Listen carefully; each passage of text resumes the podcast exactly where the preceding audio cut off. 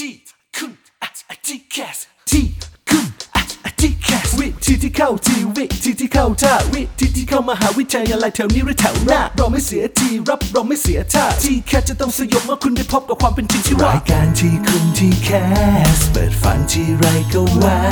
โดยพี่นัทนัทยาอาอาเพชรวัฒนาและพี่ก้าวรเกียรตินิ่มมากนิ่มมากแต่อย่างเดียวที่ไม่นิ่มเรามีเนื้อหาเอาไว้แทงเอาไว้ทิมเจ้าทีแคส สวัสดีค่ะ สวัสดีครับ เข้าสู่รายการที่ช่วยทำให้น้องๆนะคะ พบวิธีการที่เข้าทีเข้าท่าในการเข้ามหาวิทยาลัย แถวนี้หรือแถวหน้าค่ะ เพราะนี่คือรายการที่คุณทีแคสมาดูแลน้องๆแล้วนะคะ โดยคนบ้าสองคนนะคะ อาการตอนนี้คุณหมอยังไม่ปล่อยกลับบ้านนะคะ นั่นคือพี่นัทนัทยาพิวัฒนาค่ะ และพี่ก้าววรเกียรตินิ่มมากนะครับ อย่างที่บอกว่าเจอเราสองคนเมื่อไหร่เนี่ยต้องบอกว่าพลังเสียงของเรามันจะปลุก ปลุกเซลล์ประสาทของน้องๆให้ตื่นตัวพร้อมกับรับความรู้ใหม่ๆ เพื่ออนาคตการศึกษาไทยเบาก็เบาได้เบาเบาได้เบาไม่หลังๆ เราไม่รู้ว่าเราจะเล่นอะไรแล้วไงเราพยายามเราขายทุกอย่างขายสาระแล้วเออขายหน้าตาซึ่งขายไม่ได้แล้วค่ะอะเราลองขายแบบใหม่เผื่อน้องๆจะชอบ ใช่ไม่ต้องคิดมุกนะคะ แค่ตะเบงไปเยอะๆมันก็จะรู้สึกถึงความตื่นเต้น ในช่วงเวลานี้นะคะ ก็เป็นช่วงที่ใกล้สอบแล้ว หลายคนก็อ่านหนังสือกัน แต่ว่าก็มีหลาย ๆ คนเหมือนกันที่เริ่มลนลานพี่ก้าวอ่าเริ่มรู้สึกว่าเวลาเนี่ยมันไม่เคยพอ เออ ก่อนหน้านี้น้องๆอาจจะบอกว่าเวลามันเหลือเฟือไงค่ะโรงเรียนไม่ต้องไปเรียนออนไลน์จะทำอะไรก็ได้ แต่พอมันยิ่งงวดยิ่งงวดเข้ามา เอ้ย มันจะสอบนู่นสอบนี่ ทำไมอยู่ดีๆ เหมือนเวลาที่มันล้นเหลือมันกลับกลายเป็นไม่เพียงพอซะแล้ว ดังนั้นค่ะวิธีการแก้ปัญหาเวลาไม่พอเนี่ยนะคะ เรื่องของ time management ค่ะ จะเป็นคำตอบในการฟังรายการวันนี้อืมและเรื่องนี้ไม่ใช่แค่น้องๆ เท่านั้นที่ สามารถใช้ประโยชน์ได้ครับเรียนเชิญคุณพ่อคุณแม่คุณปู่คุณย่าอาม่าอากงโอ้เรามงเข้ามาเลยค่ะอ่า time management จะช่วยให้พวกเราเนี่ยนะคะ สามารถบริหารจัดการเวลาให้มีประสิทธิภาพได้ครับสิ่งที่ทุกคนมีเท่าเทียมกันนั่นคือเวลาในแต่ละวันอืมคือมีวันละ 24 ชั่วโมงอ่าแต่สิ่งที่มันไม่เท่ากันคือ แต่ละคนเนี่ยใช้เวลา 24 ชั่วโมง ด้วยการใช้สิ่งที่มีคุณภาพแตกต่างกันเอออะวันนี้เราจะมาบริหารเวลากันเป็นทักษะสำคัญนะคะ อ่านหนังสือก็ทันอืม สามารถที่จะสร้างความสมดุลของชีวิตด้วยอ่าเราไม่ได้ต้องการเด็กที่อ่านหนังสือตลอดเวลาครับกินข้าวก็อ่านหนังสือนะคะ บางทีก็กินหนังสือแทนข้าว อ่านข้าวแทนหนังสือ มันจะมันจะสากคออยู่นะ เออสมองมันสับสนไง ตอนนั้นจังหวะนั้นมันแยกไม่ได้แล้วนะคะ มันรวนรวนเรไปหมดแล้วโซนเซไปหมดแล้ว เพราะว่าความเครียดจากการใกล้สอบครับดังนั้นน้องๆที่ ยังไม่ใช่เด็กม .6 ยังไม่ต้องเตรียมตัวสอบอืมแต่ว่าก็เป็นช่วงที่สอบไล่ ช่วงที่เรียนออนไลน์ ช่วงที่เรารู้สึกว่าเราได้เวลาของเรากลับคืนมาจากสถานการณ์โควิดอ่าแต่ไอเวลาที่คืนมานั้นมันจะจัดการอย่างไรวันนี้มีเรื่องราวมาเล่าให้น้องๆฟังด้วย ครับผม วันนี้เราเอามาฝากกันถึง 7 เทคนิคด้วยกัน มาดูกันดีกว่าว่าเทคนิคไหนบ้างที่จะเข้ากับน้องๆครับ ข้อที่หนึ่งค่ะเริ่มตั้งแต่เรื่องบนเตียงของน้องๆเลย วันใหม่เนี่ยบางคนถ้าเริ่มต้นด้วยเวลามันอืมอาจจะคนละเวลากันครับแต่ถ้าเริ่มจาก กิจกรรมที่ทำแล้วกันอืมเอาตั้งแต่บนเตียงเลยนะคะ เริ่มตั้งแต่การตื่นนอนเลย การบริหารจัดการเวลาที่ดีคือต้องเริ่มตั้งแต่การสร้างเป้าหมายในวินาทีที่ตื่นนอนเลยอ๋อสิ่งที่น้องๆควรจะทำนะคะคือควรจะตื่นนอนตอนเช้า อันนี้เราพูดกันมาเอ๊ะทำไมต้องตื่นเช้าอืมต้องตื่นเช้า และควรจะตื่นเวลาเดิมอ่าไม่ว่าน้องจะนอนกี่โมงก็ตามครับแต่น้องควรจะตื่นเวลาเดิมอืม แต่ถ้าน้องรู้สึกว่านอนไม่พอ น้องต้องกลับไปแก้ที่การนอนไม่ใช่การตื่นนอน อ๋อ ไม่ใช่ว่าวันนี้เรานอนดึก แล้วต้องตื่นเวลาเดิม เฮ้ย มันนอนไม่พออะนั้นขยับไปสายๆหน่อยแล้วกัน ไม่ควรทำแบบนั้น ไม่ควรค่ะ นอนตีสองเคยตื่น8ปดโมงก็ต้อง8ปดโมงอ่านนอนตีสามตื่น8ปดโมงก็ต้อง8ปดโมงอืมถ้ารู้สึกไม่พอไม่ใช่ไปขยับเวลานอนให้กลายเป็นคนตื่นสาย ต้องขยับเวลาเข้านอนให้มันเร็วขึ้นอืมทำไมต้องตื่นเวลาเดิม น้องจะได้เวลาเพิ่มขึ้นโดยอัตโนมัติครับลองนึกภาพดูนะว่า เราพูดว่า 24 ชั่วโมงอะพี่ก้าวอ่าจริง ๆ เยอะเกินจริง เกินจริง พออืม24 ชั่วโมงพี่ก้าวนอนเท่าไหร่ นอนไปก็ 8 ชั่วโมงอะแล้วแปดที่เขาบอกว่าควรจะนอนกันให้เต็มที่เนาะใช่แต่บางคนขี้เกียจก็นอนเกินเออนอนกลางวันก็มีบ้างครับอาจจะ8ถึง10ถึง12 ชั่วโมงอะก็ถ้าจริงถ้าไหลนับกลางวันด้วยอะหลับระหว่างเรียนด้วย ระหว่างกินข้าวเล่นเกม แอบหลับมาตลอดสมมติเออ12 ชั่วโมงแบบเต็มที่เลยนะอ่าอ่าครึ่งหนึ่ง ของอืมสิทธิในการมีเวลาเนี่ย 24 ชั่วโมง หายไปแล้วครึ่งหนึ่งนะอ่าเหลืออีก 12 ชั่วโมง 12 ชั่วโมงเนี่ยถามว่าเรานั่งทำงานอ่านหนังสือเรียนหนังสืออย่างเดียวไหม ก็เดิไม่ เดินไปเดินมา กินอะข้าวบ้าง กินข้าวทำอะไรอีก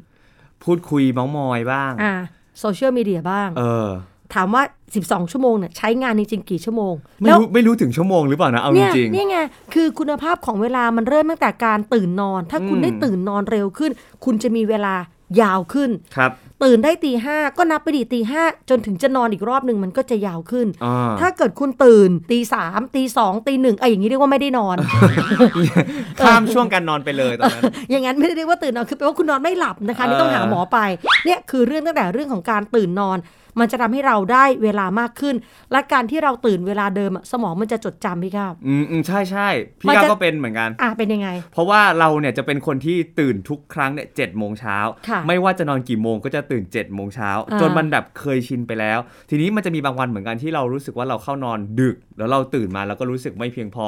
มีบางวันที่ขี้เกียจบ้าง พยายามจะหลับต่อจาก7จ็ดโมง เราจะรู้สึกก่อน7จ็ดโมงรู้สึกตื่นแล้ว แต่รู้สึกว่าเฮ้ยยังง่วงอยู่ พยายามหลับต่อ มันนอนไม่หลับค่ะเพราะฉะนั้นก็คือวิธีการก็คือก็ต้องตื่นทั้ง7จ็ดโมงแล้วก็สลึมสลืงง่วงๆอย่างนั้นทั้นั่งนวันไงเพื่อที่จะปรับวันใหม่ให้มันเข้าสู่ใช่กระบวนการเดิม แล้วถ้าเราไปแก้ปัญหาด้วยการตื่นสายมันก็จะสายขึ้นเรื่อยอืมๆเพราะว่าเวลาที่เรานอนดึกตีหนึ่งตีสองไปบ่อยๆ สมองมันจะจำใช่ พอมันจำปุ๊บนอนเร็วมันก็ไม่หลับอืมเนี่ยมันจะรวนมันเหมือนกับแก้ปัญหาไม่ถูกจุดเขาเรียกว่ามันจะสร้างนาฬิกาชีวิตขึ้นมา ใช่เหมือนเราติดกระดุมเม็ดแรกผิดนะคะ แก้ก็ต้องแก้ที่เม็ดแรกที่มันเออผิด อ่านี่คือข้อที่หนึ่งนะครัคะบผมต่อมาข้อที่สองค่ะ ข้อที่2เนี่ยถ้าเกิดน้องๆกำลังฟังพี่นันแล้วบอกว่าเฮ้ยหนูได้เวลามากขึ้นก็จริง แต่จะเอาเวลามากขึ้นนั้นไปทำอะไร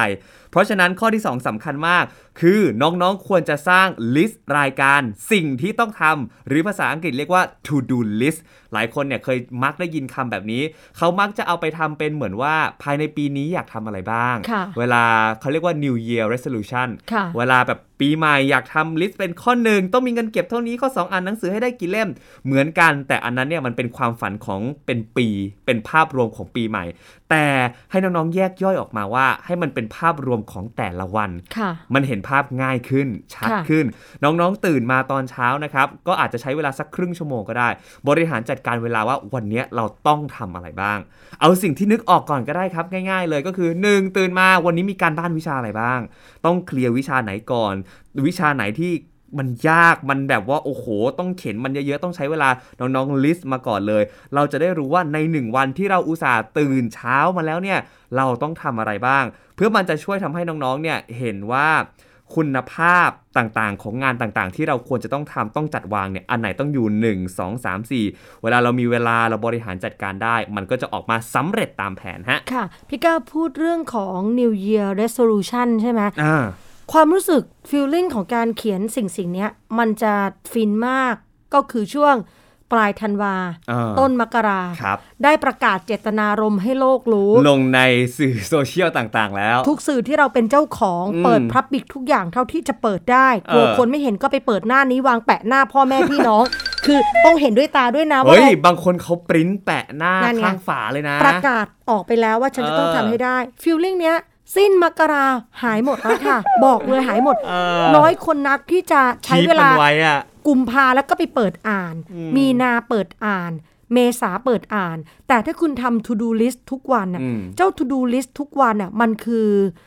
สับเซตย่อยๆ ของ New Year Resolution ใช่ที่คุณจะประกาศว่าคุณจะทำโน่นนี่นั่นน่ะอืมถ้ารายวันคุณไม่ทำ คุณไม่สามารถเกิดผลรายปีได้ เออเขาเรียกว่าเหมือนการต่อจิ๊กซอว์อะฮะใช่ถ้าเกิดว่าเราไม่เริ่มต่อตั้งแต่ชิ้นที่ 1 ชิ้นที่ 2 ชิ้นที่ 3 อย่าหวังว่ามันจะสำเร็จเป็นภาพใหญ่ ถูกต้องเปรียบเสมือนเม็ดทรายเม็ดเล็กๆ คือ to do list รายวันอะคือการที่มีเม็ดทรายเม็ดเล็กๆ ไปเรื่อยๆเรื่อยอืมๆมาถมรวมกันกลายเป็นหาดทรายครับถ้าคุณจินตนาการว่าคุณจะเห็นหาดทราย แต่คุณไม่มีเม็ดทรายเม็ดเล็ก ๆ เลยอืมหาดทรายที่สวยงามไม่มีวันเกิดขึ้นได้นั่นะนน่ะคะสิดังนั้น New Year Resolution ไม่มีทางเป็นจริงได้เลย ถ้าไม่มี to do list รายวันต้องทำเลยนะคะ แล้วก็ฝึกทำตั้งแต่มปลายนี่แหละ มันจะติดเป็นนิสัย ข้อที่ 2 ค่ะ เรื่องนี้สำคัญมากๆ คุณควรจะมีเวลาพักจากโซเชียลมีเดีย คือเอาทุกสถิตินะ ที่เขาบอกว่าเด็กไทยเฉลี่ยอยู่เอ่อใช้เวลาอยู่หน้าจอเท่าไหร่ 3 ชั่วโมง 4 ชั่วโมง 7 ชั่วโมงคำว่าเฉลี่ยอืมเฉลี่ยมันไม่ใช่ค่าสูงสุดถูกไหมครับ เราไม่รู้เลยว่าตัวเราอะมันอยู่ส่วนไหนของค่าเฉลี่ยอืม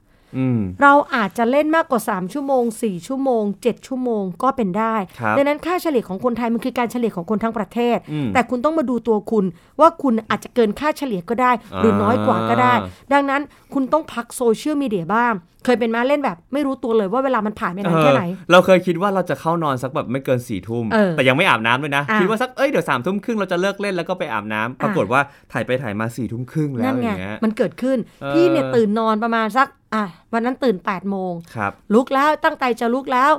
ถ้าตั้งใจจะลุกก็ลุกเลย อืมเผลอไปจังหวะนั้นสลืมสลือมือไปแปะโดนบางสิ่งบางอย่างอ่าลักษณะคล้ายๆโทรศัพท์มือถือ มันเลยดูดเข้าไป มันดูดวุบวุบเสร็จมันสั่งการคอนโทรลเราให้มาแปะที่หน้าเออแล้วมืออีกมือนึงก็ถูถูๆไถไถๆอะถูถูๆไถไถๆในขณะที่เราอยู่บนเตียงอยู่ ใช่ ไอ้นี่ก็ถูถูๆไถไถๆอะถูถูสิบโมงครึ่ง รู้ตัวอีกทีแทบเครื่องโทรศัพท์ทิ้ง ใช่ มันดูดกลืนเวลาได้ไอ้ที่ถูถูๆไถไถๆเนี่ยมีสาระไหม ไม่ได้หาประโยชน์ได้จากมัน มีคนคุยด้วยไหม ไม่มี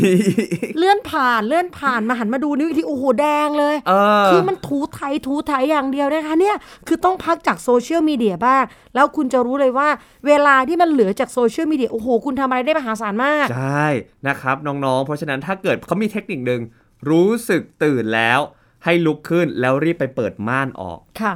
แสงแดดจะช่วยทำให้น้องๆตื่นตัวได้เร็วอ่าขึ้น แล้วก็เล่นโทรศัพท์ได้สะดวกขึ้นตาไม่เสียอย่างน้อยตาไม่เสียไปเปิดม่านแล้วค่อยมานั่งเล่นใช่ไหมไม่อะใช่น้องๆครับหลัง เปิดม่านได้แล้วก็ ลุกเลเอยอให้มันแบบเขาเรียกว่าเหมือนกันเกิดใหม่อะเริ่มต้นเออชีวิตใหม่ในแต่ละค่ะวันอะนะหลังจากที่เราพักจากโซเชียลมีเดียไปแล้วนะฮะต่อมาข้อทีสี่4 ทักษะนี้เขาบอกว่าให้น้องๆเนี่ยพยายามกำหนดเวลาของการทำกิจกรรมต่างๆ ไม่ว่าจะเป็นการอ่านหนังสือ หรือถ้าเกิดบางคนอาจจะลงรายละเอียดไปถึงการใช้ชีวิตประจำวันก็ได้ค่ะถ้าเกิดใครเคร่งขนาดนั้นนะอ่าแต่พี่ก้าวบอกพี่ก้าวแนะนำเลยว่าให้ลองเริ่มจากการอ่านหนังสือดีกว่าค่ะพี่ก้าวเป็นคนหนึ่งที่ใช้วิธีนี้นะ เออเราทำ to do list แล้วว่าวันนี้เราทำอะไรบ้าง หนึ่งในนั้นคือการอ่านหนังสือ แยกย่อยไปเป็นว่าอ่านวิชาอะไรบ้าง แยกย่อยไปมากกว่านั้นไม่พอต้องบอกว่าวิชาเนี้ย 45 นาทีต้องจบค่ะวิชานี้ 30 นาทีต้องจบ หรือพอจบวิชานี้แล้วไปเล่นเกมพักผ่อน 15 นาทีเออแล้วกลับมาอ่านใหม่ถูกต้องเนี่ยน้องๆครับ ถ้าเกิดว่าน้องๆทำแบบเนี้ย หนึ่งเลยก็คือทุกอย่างเป็นถ้าเกิดทำได้ทุกอย่างเป็นไปตามแผนเราอ่านทัน กับข้อที่ 2 ก็คือเป็นการบริหารจัดการเวลาที่เราไม่ต้องไปเสียเวลาในจุดตรงไหน แต่อย่าลืมว่าไม่ใช่ว่าอ่านอ่านอ่านอ่านอ่านอย่างเดียว มันเครียด นึกถึงความเป็นจริงบ้าง อาจจะเฮ้ยขอครึ่งชั่วโมง ลงไปกินข้าว ไปพักผ่อนเดินเล่นฟังเพลงเล่นเกมเอ้ยมันแบบอยากจะจับโซเชียลสักหน่อย manage ออกมาเลยว่า 5 นาที 10 นาทีให้เวลากับตรงนั้นค่ะแล้วน้อง ๆ จะรู้สึกว่า เฮ้ย ฉันอ่านอีกแค่ 5 นาทีนะฉันจะได้จับโทรศัพท์แล้วเออมันจะสร้างแรงจูงใจได้ ได้โพสต์แล้วนะคะอืมได้ติดตามไลค์ได้แชร์ได้เม้นต์แล้วนี่แหละ การกำหนดสิ่งนี้นะคะครับต่อมาค่ะ มีคำแนะนำว่าเราควรทำสิ่งที่ยากที่สุดก่อนอืมตั้งแต่ต้นวันเลยนะพอเราทำ to do to do list เนี่ยให้เอาสิ่งที่ยากที่สุดมาไว้อันดับต้นๆ มันเหมือนกับ เราจัดการตัวบอสได้อะพี่ก้าวครับ ไอตัวอื่นๆ ไอสมุนมันอะมันจะง่ายไปเลยอืมวิชาที่ยากที่สุดเหมือนบอสที่เราสามารถจัดการได้ในเรื่องของการเล่นเกม ด่านไหนที่ว่ายากที่สุดถ้าเราทำมันสำเร็จได้เนี่ยด่านอื่นมันจะง่ายนะคะ เพราะอะไรเพราะว่าถ้าเรามีสิ่งที่ยากที่สุดเกาะกินหัวใจเราอยู่ เราจะรู้สึกกังวลมอันเนี้ยใช้ได้ทั้งอ่านหนังสือแล้วก็ใช้ได้ทั้งการทำงาน ในแต่ละวันเนี่ยคุณพ่อคุณแม่อาจจะมีงานที่ต้องทำหลายอย่าง เรื่องที่ยากที่สุดอะถ้าเราไปไว้ตอนเย็นใช่ไหมโอ้โหมันจะกัดกร่อนกินสมองสติของเราเนี่ยตั้งแต่เช้าเออไอ้ช่วงที่เราทำงานง่าย ๆ ที่มันน่าจะเสร็จเร็วๆมันไม่เสร็จ เพราะจิตมันไปพะวงไอ้สิ่งที่ยากนั่นแหละอืมดังนั้นน้องๆค่ะวิชาที่ยากจัดซัดมาก่อนเลย ช่วงที่สมองเราตื่นตัวเต็มที่ร่างกายเรามีความพร้อม พลังเรากำลังแบบโอ้โหสาดแสงแรงกล้าเลยเนี่ยเออจัดมันไปก่อน แล้วถ้าคุณทำสำเร็จนะ มันจะรู้สึกเหมือนกับว่าหุยโล่งเออสบาย เพราะมันเป็นปัญหาใหญ่ไง ใช่วิชานี้ยากที่สุดแต่เคลียร์แล้วจัดการมันได้แล้ว วิชาอื่นๆ หรือกิจกรรมอื่นๆ มันจะแบบเบาหวิวสบายๆ และจัดการได้อย่างมีประสิทธิภาพ คือลองดูนะคะลองดูลองสลับตำแหน่งมันดูแล้วคุณจะรู้ว่า การจัดการตัวเบิ้มก่อนได้เอเนี่ยอมันคือปูทางสู่การเคลียร์ตัวเล็กตัวน้อยปลาซิวปลาสร้อย ให้ ให้จัดการได้อย่างง่ายดายยิ่งขึ้นค่ะ ใช่ครับ แต่ถ้าเกิดใครยังรู้สึกว่าเฮ้ย แล้วมันจะควรเอาอันไหนขึ้นก่อนขึ้นหลังต้องเอายากเสมอไปขึ้นก่อนหรือเปล่า ต้องฟังข้อนี้นั่นก็คือเทคนิคของการจัดลำดับความสำคัญครับ อย่างที่พี่นัทบอกว่าให้ลองเอาเรื่องยากๆ เอาไว้ข้างบนก่อนเสมอ แต่ว่าจริง ๆ แล้วมันอาจจะไม่ใช่เสมอไปก็ได้นะอืมเราอาจจะต้องเลือกสิ่งที่มันมีความบีบคั้น หรือว่าจำกัดของเวลา เช่น การบ้านเนี้ยต้องส่งก่อนในวันพรุ่งนี้ค่ะส่วนไอตัวยากเนี่ยอาจจะเป็นแบบสิ้นเดือนเออเพราะฉะนั้นเนี่ยเราต้องเอาไอตัวส่งพรุ่งนี้ขึ้นมาก่อน นั่นก็คือการจัดลำดับความสำคัญของชิ้นงานแต่ละชิ้น หรือ กิจกรรมบางอย่างที่มันมีความบีบคั้นของเวลาว่าต้องส่งพรุ่งนี้ต้องลงมือทำเดี๋ยวนี้ หรือว่าอีกไม่นานจะต้องถึงวิธีการนำเสนอพรีเซนต์อะไรก็ต่างแล้วแต่ต่างๆนะครับน้องๆ เพราะฉะนั้นเนี่ยน้องๆ จัดลำดับความสำคัญในเรื่องของเวลาอาจจะมาเป็นอันดับหนึ่งอันที่สองเนี่ยก็เริ่มมาเป็นเรื่องที่ยากขึ้นยากขึ้นยากขึ้นตามลำดับไปครับ ค่ะ และข้อสุดท้ายนะคะ เป็นเรื่องของการปรับโฟกัส เพื่อความคมชัดของชีวิต คือเวลาน้องทำกิจกรรมอะไรก็ตาม ตั้งแต่ที่เราพูดมาในบรรดาข้อ1ถึงข้อ6อะอืมน้องต้องมีสติมีสมาธิอยู่กับสิ่งสิ่งนั้น เวลาจะอ่านหนังสือก็ต้องโฟกัสไปที่การอ่านหนังสือ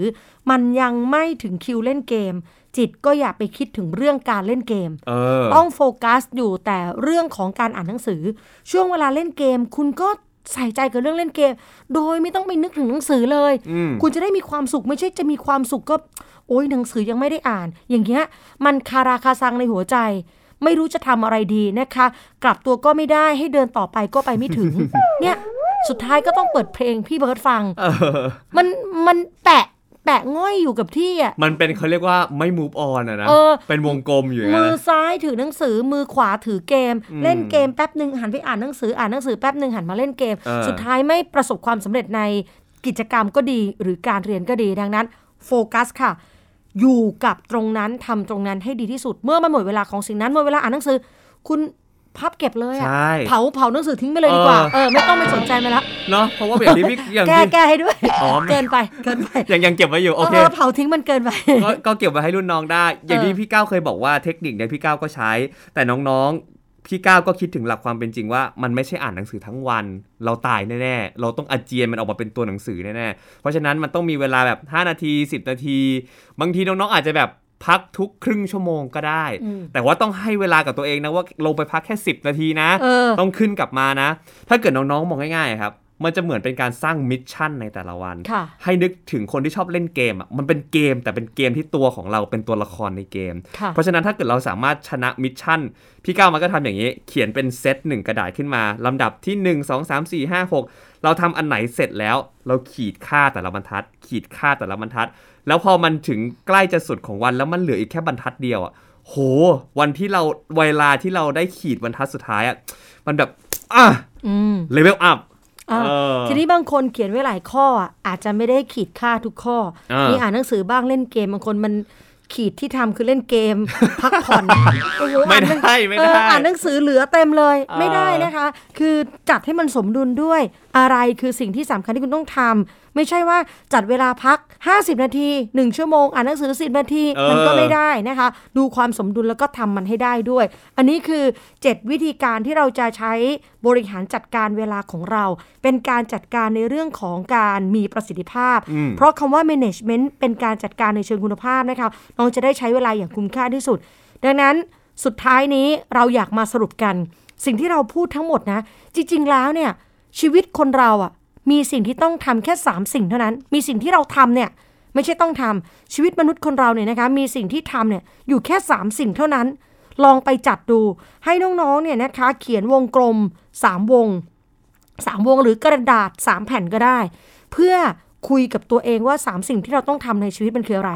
สิ่งที่หนึ่งค่ะ เราเรียกมันว่าสิ่งที่ต้องทำต้องทำแปลว่าอะไร ไม่ทำไม่ได้อืมไม่ทำมีความเดือดร้อนครับไม่ทำจะเกิดผลเสียหาย มีการเปลี่ยนแปลงของชีวิตถูกลงโทษ หรือทำให้เราไม่ถึงเป้าหมาย อันนี้คือสิ่งที่ต้องทำสิ่งที่สองเราเรียกว่าสิ่งที่ควรทำไม่ทำก็ไม่เป็นไร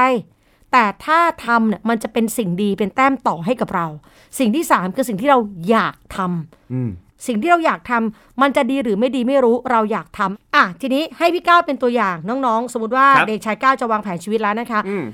สิ่งที่พี่นัทพูดเหมือนมันง่ายนะพี่ก้าวต้องอ่าทำควรทำอยากทำเออแต่ให้คิดจริง ๆ อะ เชื่อไหมพี่ไปบรรยายที่หลาย ๆ โรงเรียน เด็กคิดไม่ออกอืมว่าอะไรมันแยกไม่ออกว่าอะไรต้องทำควรทำหรืออยากทำเออความสับสนของชีวิตมันเลยเกิดขึ้นอะเด็กชายก้าวครับลองแยกให้ครูนัดฟังหน่อยสิสิ่งที่เด็กชายก้าวต้องทำคืออะไร ถ้าสิ่งที่ต้องทำก็คือการอ่านหนังสือครับอะถ้าไม่อ่านมันจะเป็นยังไง ถ้าไม่อ่านมันก็จะสอบไม่ติดนะครับ อะรู้สึกว่าถ้าไม่อ่านหนังสือเนี่ยไปต่อไม่ได้ใช่ต้องทำนะอ่าและสิ่งที่เด็กชายก้าวควรทำอะ ถ้าควรทำเหรอ ช่วงนี้เทรนด์สุขภาพมาแรง ผมว่าผมต้องควรออกกำลังกายมากอะไม่ไม่ทำก็ไม่ๆได้มีใครเดือดร้อน ไม่ทำก็แค่กล้ามไม่ขึ้น แต่ว่าอ่าก็ก็ยังอยู่ใช้ชีวิตอยู่ได้อะแต่ควรทำอ่าแต่ก็ควรทำเพื่อสุขภาพร่างกายและหุ่นที่ดีขึ้นอะสังเกตว่า keyword มันคือไม่ทำมันไม่เป็นไร ไม่ได้มีใครเดือดร้อนอืมไม่ได้มีใครเป็นอะไรหรอก แต่ว่าถ้าทำมันดีกว่าครัแค่บนั้นเอง แล้วสิ่งที่อยากทำอะ โอ้โห เยอะเลยอะเออไปเที่ยวไงเออเอออยากไปเที่ยวอยากเล่นเกมไงเออแล้วรู้ไหมว่าทุกวันเนี้ย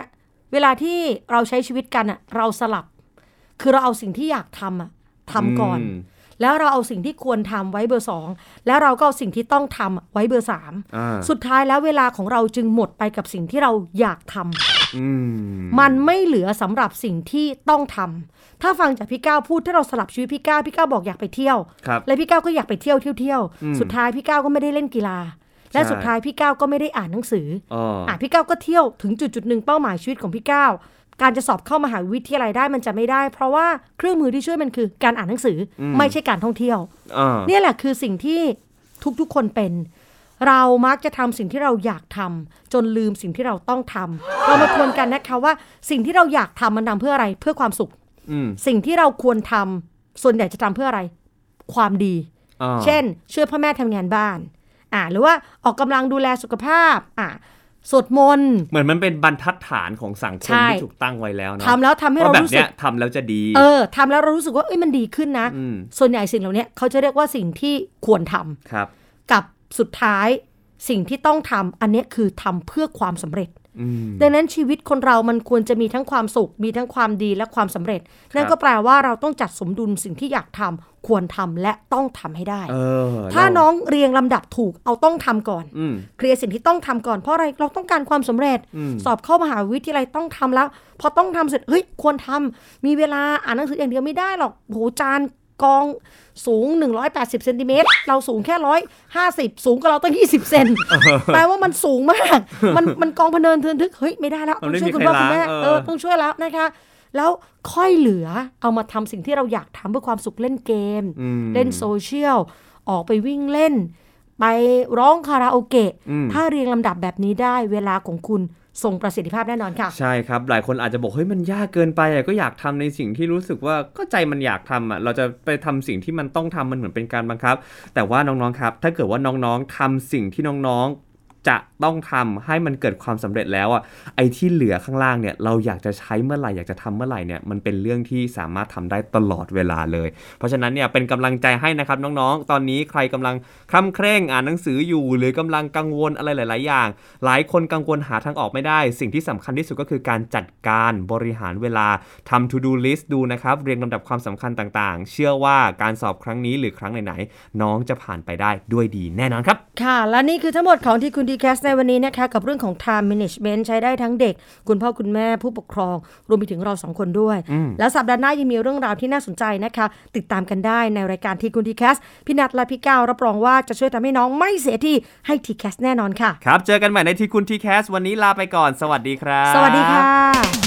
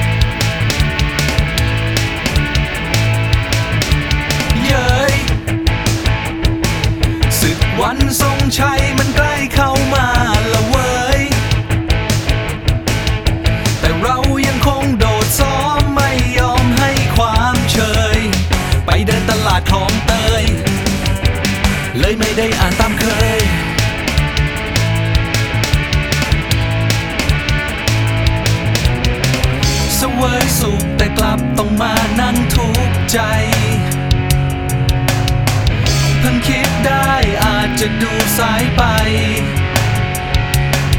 สิบโมงแล้วเพิ่งจะตื่นเพิ่งจะฟื้นเป็นคนใหม่ต่อไปนี้จะตั้งใจ มองตะวันแล้วร้องบอกเย้ยฟ้า ถ้ายังมีลมหายใจอยู่ ฉันจะต้องทำให้ได้คอยดู